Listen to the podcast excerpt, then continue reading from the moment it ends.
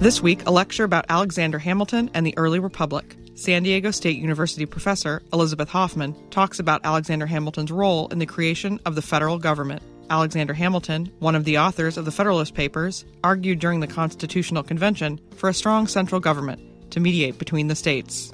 Um, what I'd like to talk about today, and the, really the focus of this whole talk, I know you're wondering what is the focus, is on the Constitution, the story of the American Constitution, how it created this precedent of sovereign states getting together, not going to war, cooperating, and building immense prosperity as a result.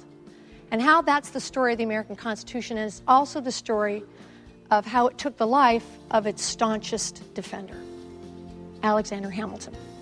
Professor Hoffman also describes how, after the American Revolution, states operated as separate countries, which often caused problems.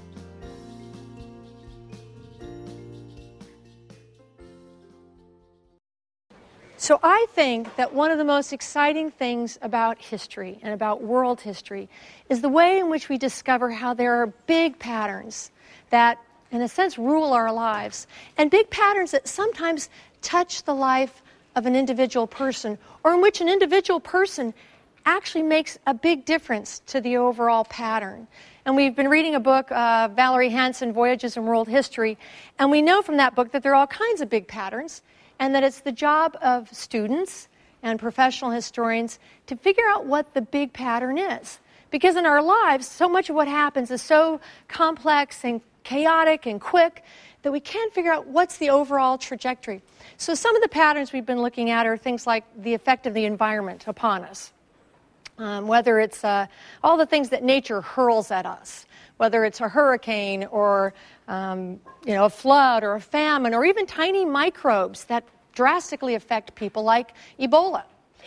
Uh, we've also looked at things that are like mechanical things or, or technological inventions. And those are also big patterns. So, for example, the ways in which um, farming, the, I know farming doesn't seem like a technology, but the ways in which farming and the plow and things like that replaced uh, hunting and gathering. And that replacement of hunting and gathering by farming led from the Neolithic into the Paleolithic. Wow, what bigger pattern could there be than that? Um, and other technologies, too, that have really affected our lives, such as the invention of the spinning wheel, faster spinning wheels, or um, steam engines. And what did they do? They led to the replacement of manual labor with machine labor. And as we know, as you already know, that gave us the Industrial Revolution. So those are giant patterns. And those are patterns I think are easier to see partly because they're outside ourselves. They're like actual objects we can see and feel and touch. But sometimes the most important patterns are the ones that are in here, the ones that we don't see, but they profoundly affect our understanding of our lives, uh, our basic assumptions. And what I want to talk about today is the way in which a certain very old set of assumptions about how the world works, about violence and power and order and government, how those changed radically. And how we today, we go about, you know, assuming that certain things are the way they are, and of course they've always been that way, but we know they haven't. So, what is that big pattern, and what are the assumptions that have been changed and have been replaced by something else? And how does that relate to the man on the $10 bill, Alexander Hamilton, who, by the way, is the most interesting man of the American Revolution. I know this. I'm actually publishing a novel about Alexander Hamilton, so I'm just telling you this, he's a really fun and interesting guy. So, one of the big changes in the last two to three centuries in our assumptions has been the replacement of certain ideas by others. Now, what are those assumptions? The first of those assumptions is that power is something that once you get, you hold on to it tightly. You don't share it. Why would you share your power? That's the old assumption. The old assumption is that whenever they can, other people will try to seize your power from you. And now, takes me to my first picture. I mean, this is an old idea that the people who will steal your stuff first are, of course, your neighbors. Uh, and this goes way, way back, very deep in human history. This isn't an actual cave painting, but you know, I think it's pretty funny in any case. So that's it's a very ancient idea, and it's tied in with another idea, which is that nations, groups of people, have no right to exist as a separate group of people with their own government and own borders. That's something you win. And you defend it yourself. No one's ever going to defend it for you. And the first people who are going to try and rob you of it are, of course, who? Thank you. Your neighbors, of course. So, whether that's um, the Mongol invasion of Poland or the Aztecs conquering the Tlaxcalans, actually, they never did beat the Tlaxcalans, but that's a different story, or Napoleon Bonaparte conquering almost all of Europe, with the exception of mighty England, uh, or the Japanese invasion and defeat of China in the 1930s. So, that's a pattern. It's been there forever. Now, it's been replaced by something really weird. I say weird because it's been replaced by something that's so unusual in world history that we take for granted today that we have to really say, how that get, how did, why don't we operate that way anymore? And what has replaced that set of ideas? And there's several things, and I think you guys are going to recognize these ones, but because, because well, actually all sets of these assumptions are kind of deep in our bones. But the other newer set of assumptions is that actually every nation, every group of people has, has dignity and has the right to self rule, has the right to their own borders. Uh, and, and in fact, who are the pre- first people who are going to defend those for you? Your neighbors. those, for the most part. Okay, Ukraine, we won't talk about that right now, in Russia. But for the most part, it's the people around you who, in solidarity with you, uh, will help to defend your borders, who will protect you. Uh, and also the assumption that if you have a problem, that the best way to deal with it is not by getting up and slugging the person next to you. Don't do that. That the best way to deal with a problem is by talking it through, by arbitrating, by mediating, by, by in some way working it out. Right? Now that's very different from the caveman drawing or from the others you've just seen. Now, that's a world, that's the world we live in. The world, for example, of the United Nations right? With the ideas, now it's not perfect, doesn't work all the time, but people come. People come. People beg to come. Countries want to be represented in the United Nations because they know that that's the place where your sovereignty will be defended by a community of people. Uh, it's exemplified by things like the European Union, which has the flag. It reminds me a little bit of the old American flag, the original American flag with the stars in a circle, because they don't have 50 yet. All right, wait till they get 50. It's going to be hard. They're going to, you're going to get something other than a circle, I predict. And it's a situation today where even people who really, really don't like each other, who in fact might be building bombs, might not, like Iran, will come to the United Nations on American soil and we'll have a conversation. Okay, the conversation might not go like we like, but there's not that immediate resort to the first weapon because you know that, some, that your neighbor will try to steal, will try to overrun your borders. Instead, what you know is that you're basically safe as a nation. Okay, you have problems, but you're basically safe. Now, you might say, okay, all right, so, Professor Cobbs, how did we get there? Now, in history, often, especially in our textbooks, we rely a lot on what I would call proximate causes meaning the thing that happened like right next to it. And, and in fact, if we want to pick a date, if we want to say, okay, when does this start? A reasonable one is 1945, which was the founding of the United Nations. And the United Nations, and on the left, by the way, you see here a poster that was actually kind of a World War II era at the end. It was, the pre, it was talking about the preamble of the Charter of the United Nations. And on the right, I've made in bigger print for people like me, but also people like you. As it said, we, the peoples of the United Nations, determined to practice tolerance and live together in peace with one another as good neighbors, have resolved that the parties to any dispute shall first of all seek a solution by negotiation and so on. So you might say, okay, well, all right, uh, deal done, that's when it started. But actually, world history is not like a light switch in a classroom there are no on off switches in world history. We know, you all know, you've been in this class now, that the patterns, really big patterns, start somewhere farther back. There's a moment at which a kind of new template gets laid, and that trend picks up. Now, there are things that war against the trend, but if a trend is really powerful, like farming or the Industrial Revolution, even though some people hunt and, hunt and gather, et cetera, et cetera, that trend will ultimately prevail, or at least it will become the dominant reality. So, if we want to know where that starts in world history, oddly enough, we have to go back to the American Revolution. And this is not because the United States was the first post colonial nation, which it was, or the first modern democracy, which it was, or the first uh, federalist republic in modern history, which it was. Those are remarkable things, but they had precedents. We didn't invent any of this stuff. It's important to always remember that.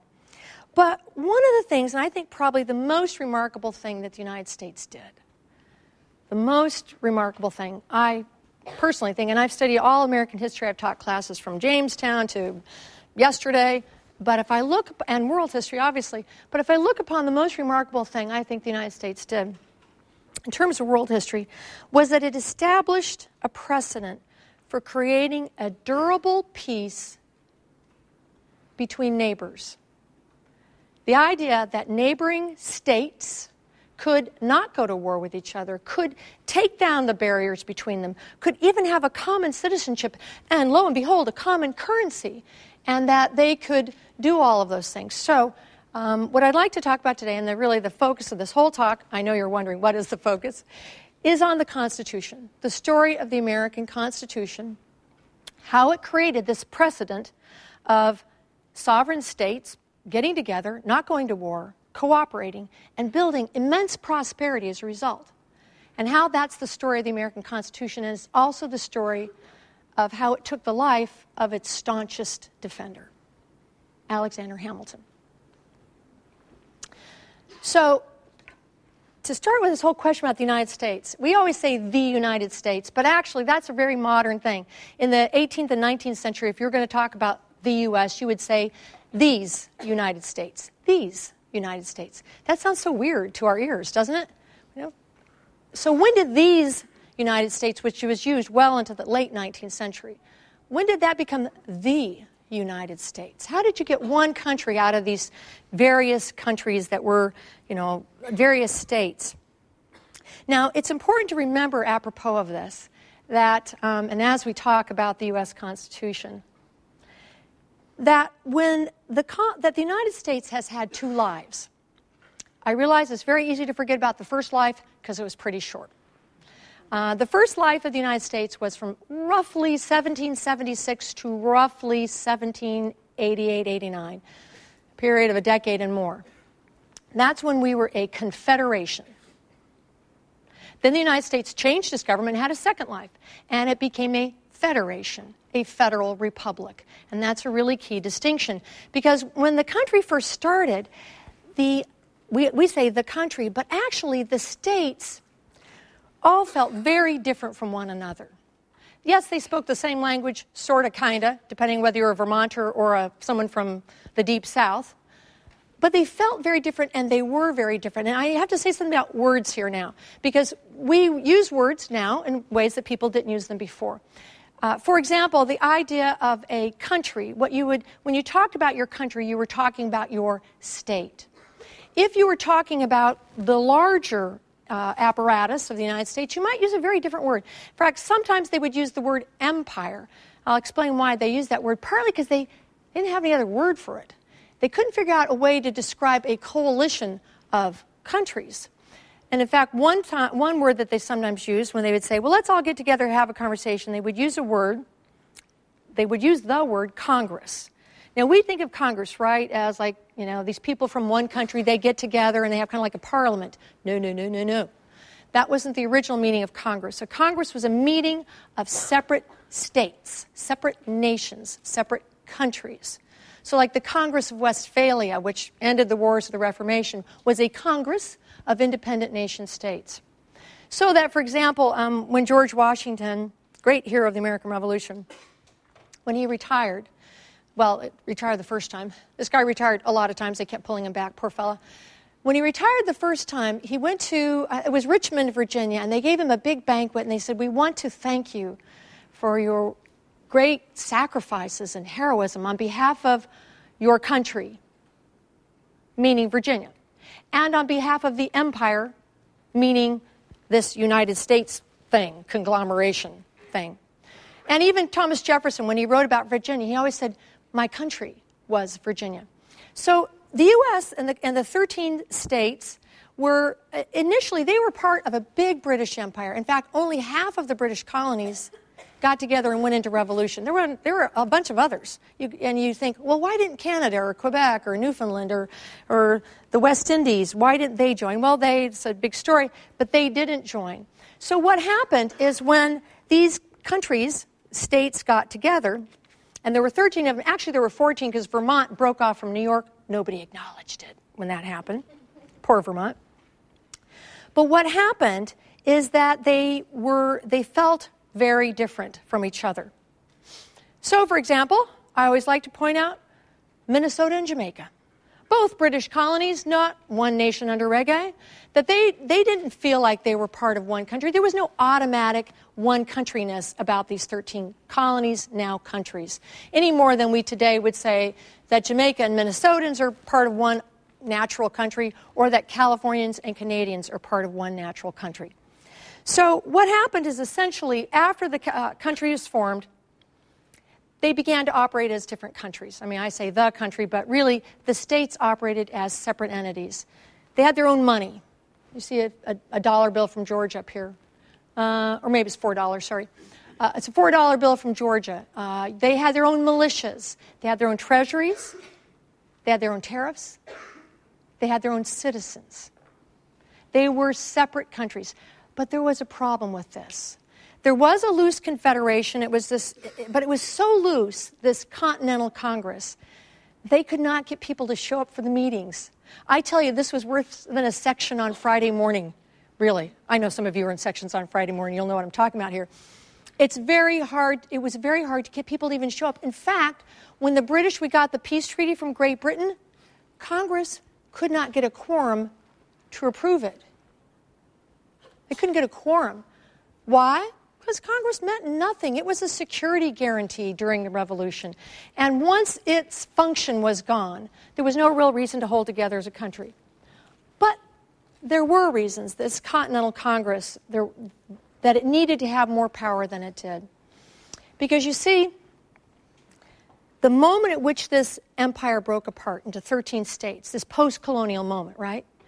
Now, that would have been perfectly fine, these little itty bitty states getting along their own, if that had happened in, let's say, 1950, after the UN was formed. Because then these little itty bitty states, no matter how rickety were, they were, no matter whether they had a great army, it wouldn't matter. There'd be neighbors, there might be even the United States to pull out its army and navy and to defend their sovereignty. When Kuwait was invaded in 1990, the UN unanimously said, oh my gosh, we all have to rush to the defense of Kuwait because that was a moment that, that they, they could be protected. But that wasn't 1787. That wasn't 1776. And there are a lot of problems. Most of them having to do with the way the colonies treated each other. Now, we know that usually what happens in a kind of post colonial moment, let's say there's a big empire, you know, the earth shakes, it all falls apart into pieces, right? So, the United States, and looking at this map here, we see you know, the 13 colonies that uh, we're looking at uh, this little sp- space in here, Vermont and New York. It doesn't exist. It doesn't even have a name. Now, Vermonters know it has a name, but it, nobody else acknowledges it. And look what happens over here. This is all the land that the British gave the United States after the Revolution because they were big hearted. They said, oh, okay, just take the whole kit and caboodle, the whole enchilada, it's yours. Well, what happens? Ooh, neighbors start to fight over it because that's what neighbors do. So I don't want to take too much time with this, but you know, Massachusetts, Connecticut, New York, North Carolina, Georgia's into the boot, into the uh, uh, mix. Spain, of course, there are foreigners too who might want your stuff. Now, by the way, Florida is Spanish. Well, it had been British, then it had been Spanish. It, it, it goes back and forth. This isn't one of the colonies that wanted to come with the United States in 1776. That's when it was still a British colony before it went back to Florida again. So that was a problem. And this had always been a problem going back to the Greek city states that, I'm hoping you remember World History 100 here, that the Greek city states, whenever they had Persia ready to clobber them, well, they were able to get together and fight off the bad guys.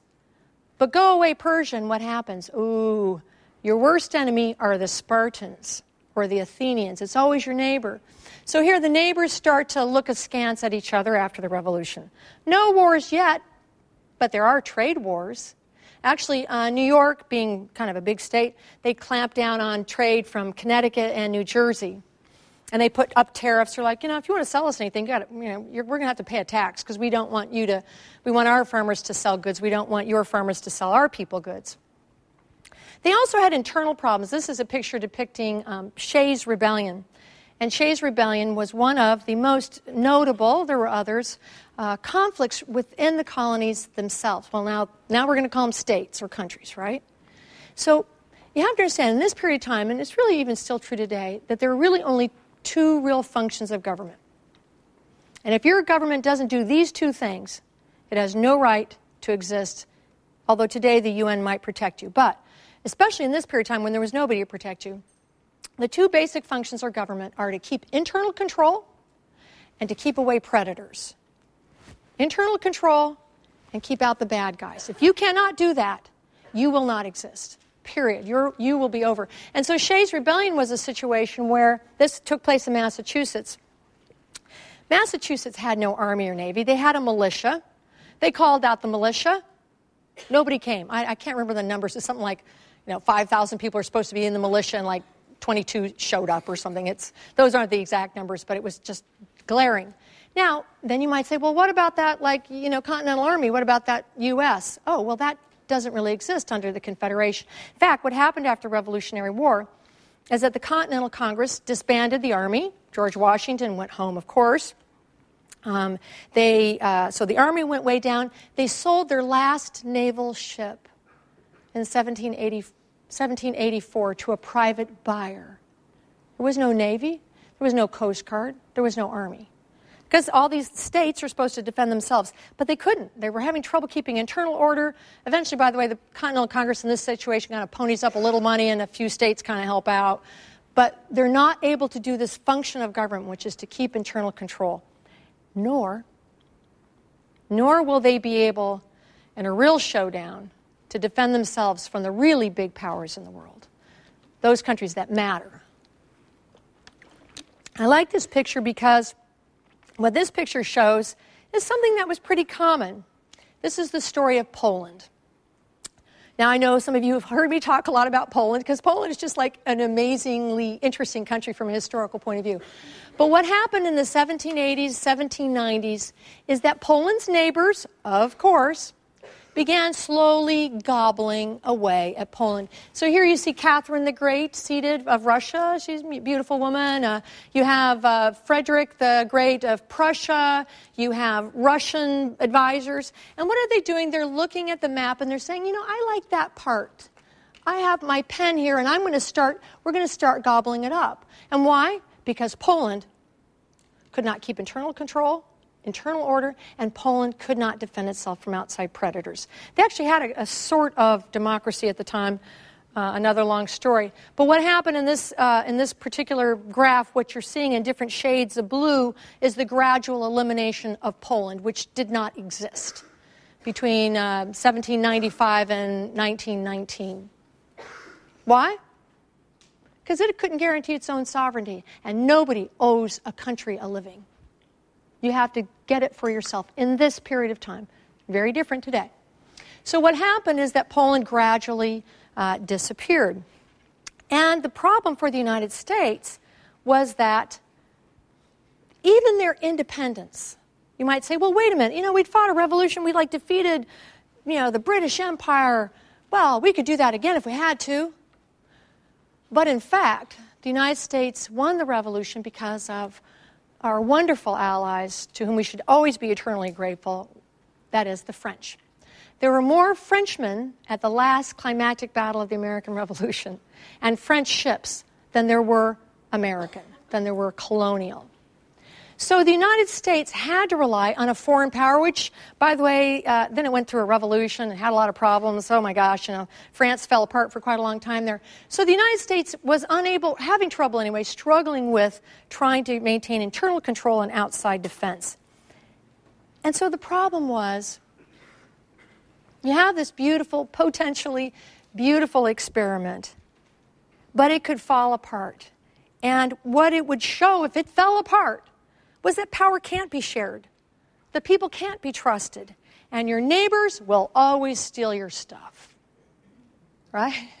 So they wanted to they wanted to find a way to create something where you could create enough unity and enough power that the states could remain different from each other. They could remain sovereign, they could have control over their destinies, they could feel like Alabama and Alaska and Delaware and you know, they could be themselves and have self you know, they could have autonomy, but at the same time they would have something over them that could protect them and that when necessary could make the bad guy make them behave, right? Whether that's internally or externally. And so that brings us to the man of the hour, or at least this hour, uh, which is to say Alexander Hamilton. I know you're like, how, does, how, do, how are we going to get to this guy in the $10 bill? Well, Hamilton is, is so interesting for lots of reasons. He uh, was very different from many of the other great uh, founders of the American Republic, and, and, there are many. I mean, this is not, not somebody who obviously does this alone at all. Um, but he's one of the most important, and some historians have actually argued perhaps the key figure in helping us realize the need for a central government and actually executing it, making it happen. That he was one of the key leaders and probably the first. So let me tell you a little bit about Hamilton.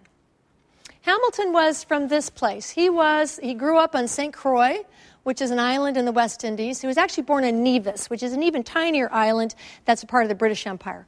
So he was a British citizen as were the members of the 13 colonies. But he wasn't a local boy. He was a foreigner. He was an outsider.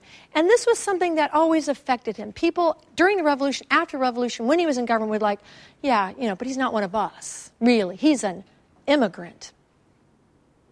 Perhaps one of the first real immigrants in power in American politics. But there was another thing about Alexander Hamilton that made him slightly different because not only was he kind of an outsider that way, but in a way he was sort of socially an outsider. Uh, it's, it's, a tragic story. Um, his parents weren't married. They weren't married not because they didn't love each other, they would have wanted to be married. But as it turned out, his mother had been previously married, and in those days, if you were previously married and they didn't like why you got divorced or whatever, you could, were forbidden ever to marry again. By the way, the guy could marry again, but the woman couldn't. I know. Things have changed. So, what happened is that Alexander's parents met, they fell in love, they lived together, they had children, and all of their children were illegitimate from a legal point of view. They were, as we would say in the, in the parlance of the time, they were bastards. And that was a great, deep social stain at that time.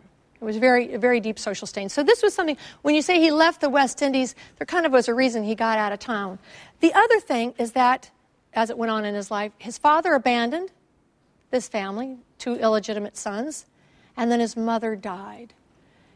And Alexander and his mother caught the same West Indian crazy flu, and they had one bed, and they were in bed, sleeping next to each other, this boy and his mom, and she died next to him. And this is the man who's on the $10 bill. And the other thing about Hamilton, so he comes, he gets out of town, he comes to Columbia College. This, by the way, is the earliest uh, representation we have Hamilton as a boy. His father was Scottish, by the way. His mother was French, of French derivation, French Huguenot, which means Protestant. And uh, like I'm sure some of the students here in the classroom today, he was on scholarship because he had no money, which meant he had to be a very good student. I hope you're all minding your grades very carefully if you are scholarship students, right? Anyway, so uh, as he wrote at 17, when he came to the United States, and wow, there was this revolution going on, he, he gravitated. He understood, perhaps instinctively, this idea that laws are sometimes wrong. You know, why should he be legitimate? Why he should, by the way, he got none of his mother's property either because she did have one legitimate son, and that son got everything. So he understood that laws are sometimes wrong. And as he wrote when he was 17 years old, and this becomes one of the big pamphlets of the American Revolution, he wrote that the sacred rights of mankind are not to be rummaged for among old parchments or musty records. They are written as with a sunbeam in the whole volume of human nature and can never be erased. Now, I know there are probably no 17 year olds in this audience, so I want you to get up tomorrow and get working earlier and harder so that you can uh, be one of these people who has such a profound effect uh, very early on. Now, he also joined the revolution, and he became initially an artillery officer in the revolution. Um, uh, very, you know, I had he worked his way from the ground up, so you know he didn't come in as you know from the top levels. Other people who were really kind of aristocrats were given officerships automatically. So he works his way up, and he not only works his way up, he's so smart, he's so interesting, he's so alive that at the age of 22, George Washington sees what he's doing in the way of his work in the artillery. He's like, wow, this guy is something else. And he plucks Hamilton out of this army and says, I would like you to be my principal aide. And Adams becomes, pardon I said Adams, I'm sorry, Hamilton becomes the principal aide to George Washington. Now, as a result of this, the other thing that's interesting about Hamilton is that therefore he's in a position to know how really wrong things can go if you don't have a central authority. Um, as the uh, situation normal is a military uh, term, situation normal, all messed up, snafu. Since this is television, I won't say what the F stands for. But in any case, that's a military notion that uh, things go wrong so fast. And the problem was, and this is a picture of Valley Forge, by the way, this is Lafayette with Washington. Hamilton's not in this picture. But it wasn't the British Army that starved American troops at Valley Forge. It was the Continental Congress that starved British tro- um, American troops at Valley Forge because the states were so jealous of each other, they're kind of like little separate countries, that they hogged their militias and they hogged their money and they hogged their supplies for themselves. And so when the war was over, um, Hamilton realized and because he, he, had been this aide. So think of this: you're this person. Your job is, uh, if you're an aide, that means you kind of push papers around, you write letters, you go on campaigns, but you really see the whole thing, and you realize there needs to be some coordination here. So when the war was over, there were a number of people, but Hamilton was the first who began writing about the idea that we needed to do something more. And he actually was went to a convention that was held in, I think it was Annapolis, Maryland and it was supposed to be, again, a gathering of all the states. Five out of 13 show up. Hello. Five out of 13 show up. Because they were supposed to work out um, navigation rights on the Potomac. So, of all the things they could fight over, even such things as like who's right, who is it, whose right is it to navigate the Potomac, Maryland or Virginia? And at that gathering, he got reacquainted with this man, James Madison. And Madison and, and Hamilton really hit it off. Uh, they found that they really thought alike about these problems. Now, if you remember American history, you, you go, okay, let's see, Hamilton, I mean, J- James Madison, I know, father of the Constitution. And he was that. But it was actually Hamilton who wrote the letter, because at that meeting they said, okay, listen, these articles of Confederation are just like, you know, not working.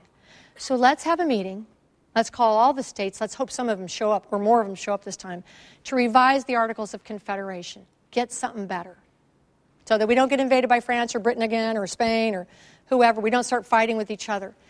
And so it was Hamilton who wrote that letter. Madison was one of the chief organizers, however, it was Madison who went to George Washington and said, Buddy, you need to be there. Out of retirement with you yet again. And so they met at the Constitutional Convention in Philadelphia in 1787 to figure out is there some way that neighboring states cannot fight with each other? And what they were trying to reconcile here was a basic, a really fundamental conundrum of human government, which is how can you reconcile the idea that all states, all countries, can, can do whatever they want, they're perfectly sovereign, with the idea that you need somebody to tell them what to do? Right? How can you be master of your own def- destiny and have somebody else tell you what to do. But that's kind of what they needed. Now, there was no model for government for this. By the way, um, the kind of model, the oldest model, was that of papal authority, the Pope. Right? I, I know you remember that at one point the Pope said, ah, let's see, Columbus discovered the New World. I know. Let's give half to Spain and half to Portugal. And like it sticks. Everybody goes, oh, okay, he said so. So that was the old mo- mode of authority. Nobody wanted that anymore. That had been done away with in 1648 by the Peace of Westphalia. That was gone. So what was the other model? Well, the other model, well, was kind of like the British model, British Empire. Now, in this case, meaning, uh, you know, the king's authority uh, over like Scotland and Wales and Ireland, etc. Now, the pro- two problems with that. First of all, nobody liked George III after the Revolution. Like, you know, tui, tui, tui, right? Nobody is interested in George III or what, he, what their experience might teach us. Um, so that was a big part of the problem. The other part of the problem is that in this case, when you have an authority, that authority tends to actually be from one of the countries that's in coalition together. He's English.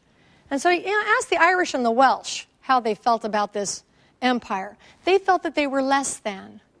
And Americans didn't want that.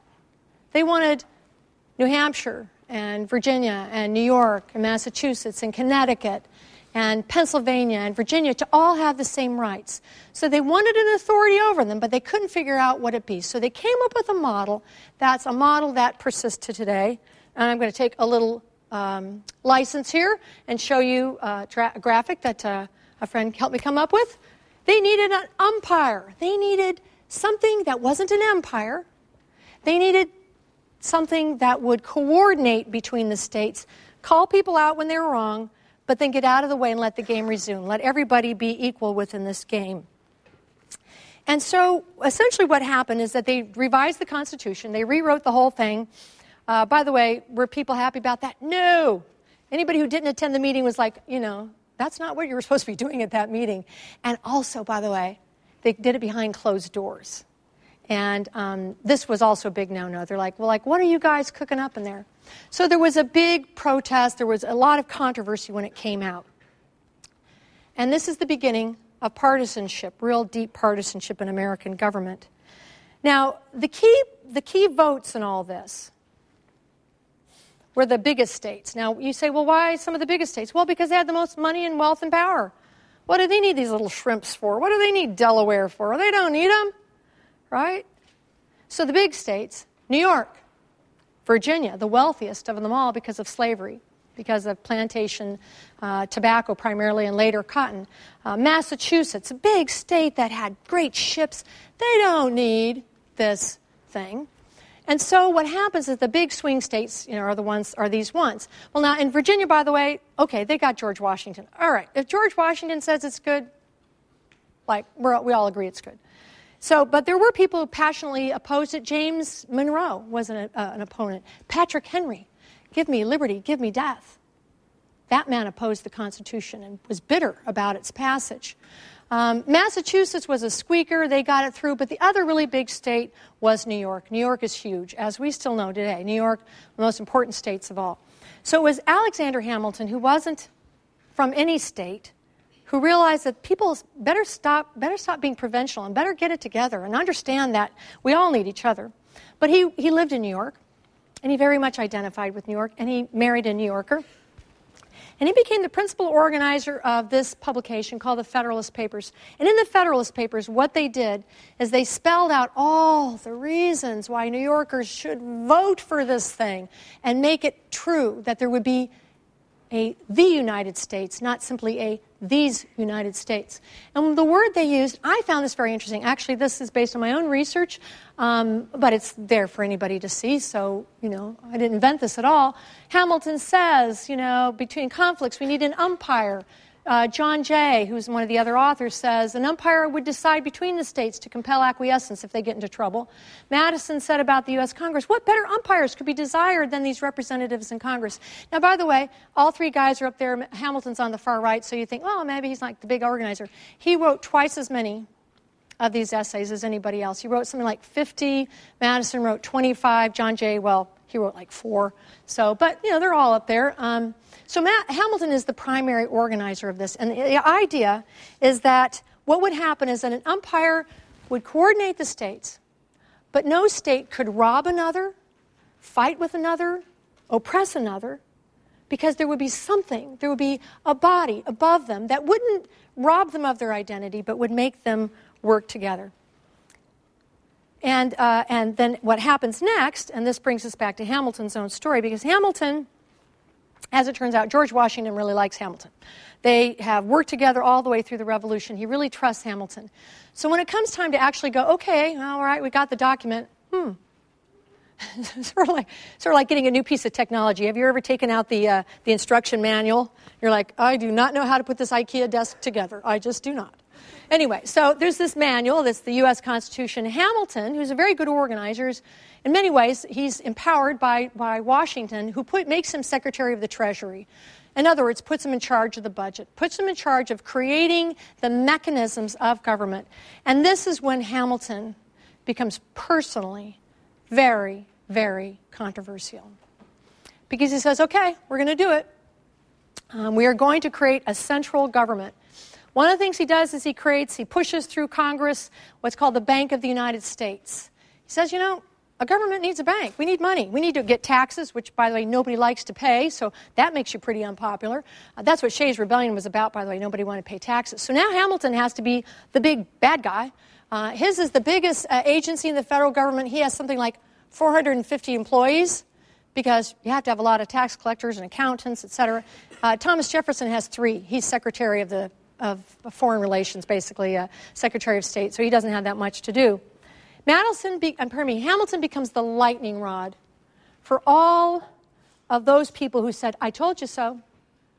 This isn't going to work. And I don't like it.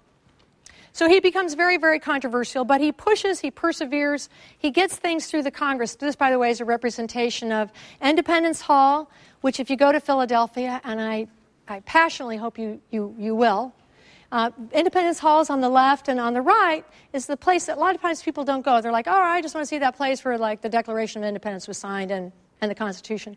But on the right is the Congress, and that's kind of where the rubber meets the road. Uh, and it was here that Hamilton, who was a member of the executive branch, under the president.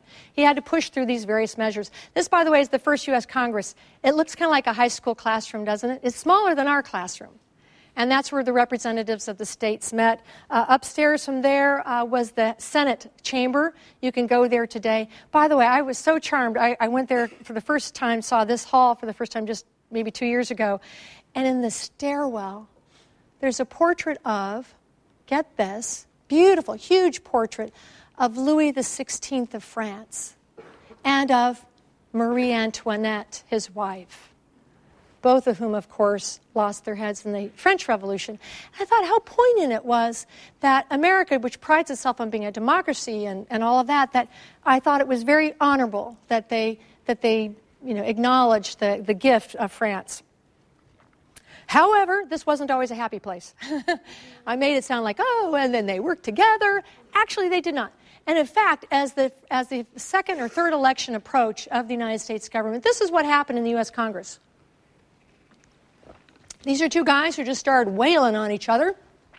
They were from different political parties because what happened, again, is that political parties began to emerge. And this, you think the U.S. Congress looks bad now? I'm a telling you.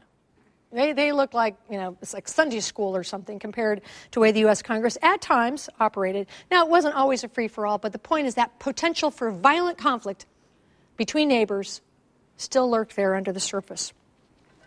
And so what happened is that, uh, that this need for an, an umpire, this need, they, they, they, created it, but could they actually get it to work? And the real test was the election of 1800, in which two former friends, I mean, Jefferson and Adams were such good buddies, they shared a house. They lived together. It was like a big pajama party. Uh, they were both in Paris at a certain time at the same time, and they, they were really great friends. But they became such enemies in this uh, election because they were different parties. Nobody thought parties would actually arise. They thought, oh, you know, that can't happen to us. Like, you know, we all agree with each other. We're all friends and neighbors. Friends and neighbors. So, what happened is that uh, actually it did work. Um, this was the first peaceful transfer of power in all world history from one group in control of the executive branch of government to another. There have been other political parties, but this idea that you would give to the people you absolutely hated the power to run the government, the executive power, this was really, truly unprecedented. And it was because of the role that this Congress, this umpire, was playing.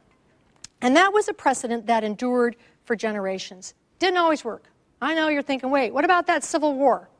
Okay. It didn't always work. But after the Civil War, people came back and they worked together again. It's worked up to the very present. I always, this is one of my favorite examples of the umpire working at home. which was in 1957 in, in uh, Little Rock, Arkansas, when nine students younger than yourselves were denied admission to the local high school because they were African American. Well, if the states were fully sovereign, that's the end of the conversation. But there was an umpire, and President uh, Dwight Eisenhower sent down the 101st Airborne to walk each of these students to school every day for a year. And this shows the students initially going in. And these are the guys with their rifles. This is the federal umpire at work that works up, in fact, to the present. But let's get back to our man of the hour, because I know you're thinking, but how does he end up dead? And of course, by the way, who's he killed? Who kills him? The sitting vice president of the United States. The sitting vice president of the United States, who's then indicted for murder in two states, in New Jersey and New York. Aaron Burr is indicted for the murder of the former Secretary Treasury. Alexander Hamilton, by this time, had stepped down, was now in private life. And it was Aaron Burr who killed him. Now, why does Aaron Burr kill him? Well, because of Burr grew to hate Hamilton for a variety of reasons, but probably the most important one for our purposes is what happened in that election of 1800. Because the U.S. Constitution was still like kind of funky, like they, were, they hadn't figured out all the tricks of this operating manual. And one of the problems with the operating manual is that if people on a ticket, let's say, you know, Barack Obama and Joseph Biden, they run together on one ticket, right? And then you have a Republican ticket. At this time, if you ran together then you, you both actually could potentially get the same number of electoral votes. And if you got the same number of electoral votes, then, like, who's president, who's vice president? It's like weird. The tickets didn't operate like they operate today. Hamilton knew this, but there were others who, who didn't. In fact, Aaron Burr was one of those people who said, Oh, don't worry about it. Go ahead and elect me with Thomas Jefferson. I know he's meant to be president. Well, it was a different matter when this got thrown into the House of Representatives. Now, who dominates the House of Representatives? The opposition party because they're the ones who just got kicked out of office and they're not too happy about this. So their party the federalists john adams etc they had to decide between ooh their favorite person to hate thomas jefferson and their second favorite person to hate aaron burr. Well the chances were very good that they would have selected um, uh, thomas jefferson. And the person who came to the aid of aaron burr among many, but the, probably the most important person was Alexander Hamilton, who wrote letter after letter after letter saying, You have to elect Jefferson because he's a man of honor. You know, I can't stand the, this fella, but he's a man of honor. He has principles. I don't agree with him on 20, 100 different things, but he's a man of honor. He loves his country. And Aaron Burr is an absolute opportunist. So, what happened is that the U.S. Congress, these Federalists, deciding about the fate of Thomas Jefferson, voted 34 times and Aaron Burr sat on his hands the whole time. He never said, Oh, I do understand that Jefferson was the guy you wanted. No. Finally, in the, you know, the 35th vote or so, that Congress decided by one vote to elect Thomas Jefferson, the third president of the United States. When they did that, they showed the power, the purpose, the promise of a federal umpire. What better representatives, what better umpires could be desired than people in Congress to decide the fate of the country? In making this decision, they probably preserved the Union. By the way, John Adams at this time thought that there would be a civil war. In fact, many people, I'm sorry, I have to back up here slightly. This was after, by the way, the Federalists had totally tortured Alexander Hamilton for like a decade. Uh, he was, I'm sorry to say, unfaithful to his wife. They leaked the news to the press. This was his wife, a beautiful, wonderful woman, Eliza Hamilton. Uh, the man who probably did that dirty deed was James Monroe, a later president of the United States. The situation partisanship was so bad that the eldest son of Alexander Hamilton was killed three years before his father in a partisan duel. But in any case, Alexander Hamilton was so afraid, as was Adams, as Adams wrote, that a civil war was expected. And what they thought might happen in, 19, in 1800 was what had happened in France, which was everyone's heads were coming off uh, and the Jacobin outrage happened. So instead, what happened is that this umpire made this decision. Alexander Hamilton was ch- uh, challenged to a duel by Aaron Burr subsequently. He goes to the duel. He does not fire his gun at Aaron Burr. He does not want to take Aaron Burr's life but Aaron Burr wants his. And so, uh, essentially, what Alexander Hamilton does is he helps to preserve the spirit of democracy. He helps to establish the United States. He helps to prove why an umpire is important. And all of that is no small accomplishment for the orphaned, penniless, bastard brat of a Scotch peddler, which was how John Adams had described him. So, as I said, this really establishes a pattern in world history, a pattern from which we all benefit today. I leave with you with my traditional parting shot, which is how could a father with seven young children not defend his life in a duel? For that, you will have to read my next book. Thank you. Thank you. Thank you.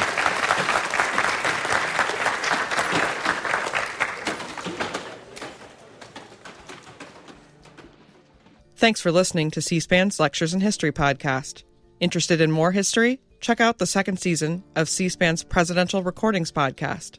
Go behind the scenes with privately recorded phone calls between President Richard Nixon and members of Congress, members of his administration, and even members of his own family. Find it wherever you listen to podcasts.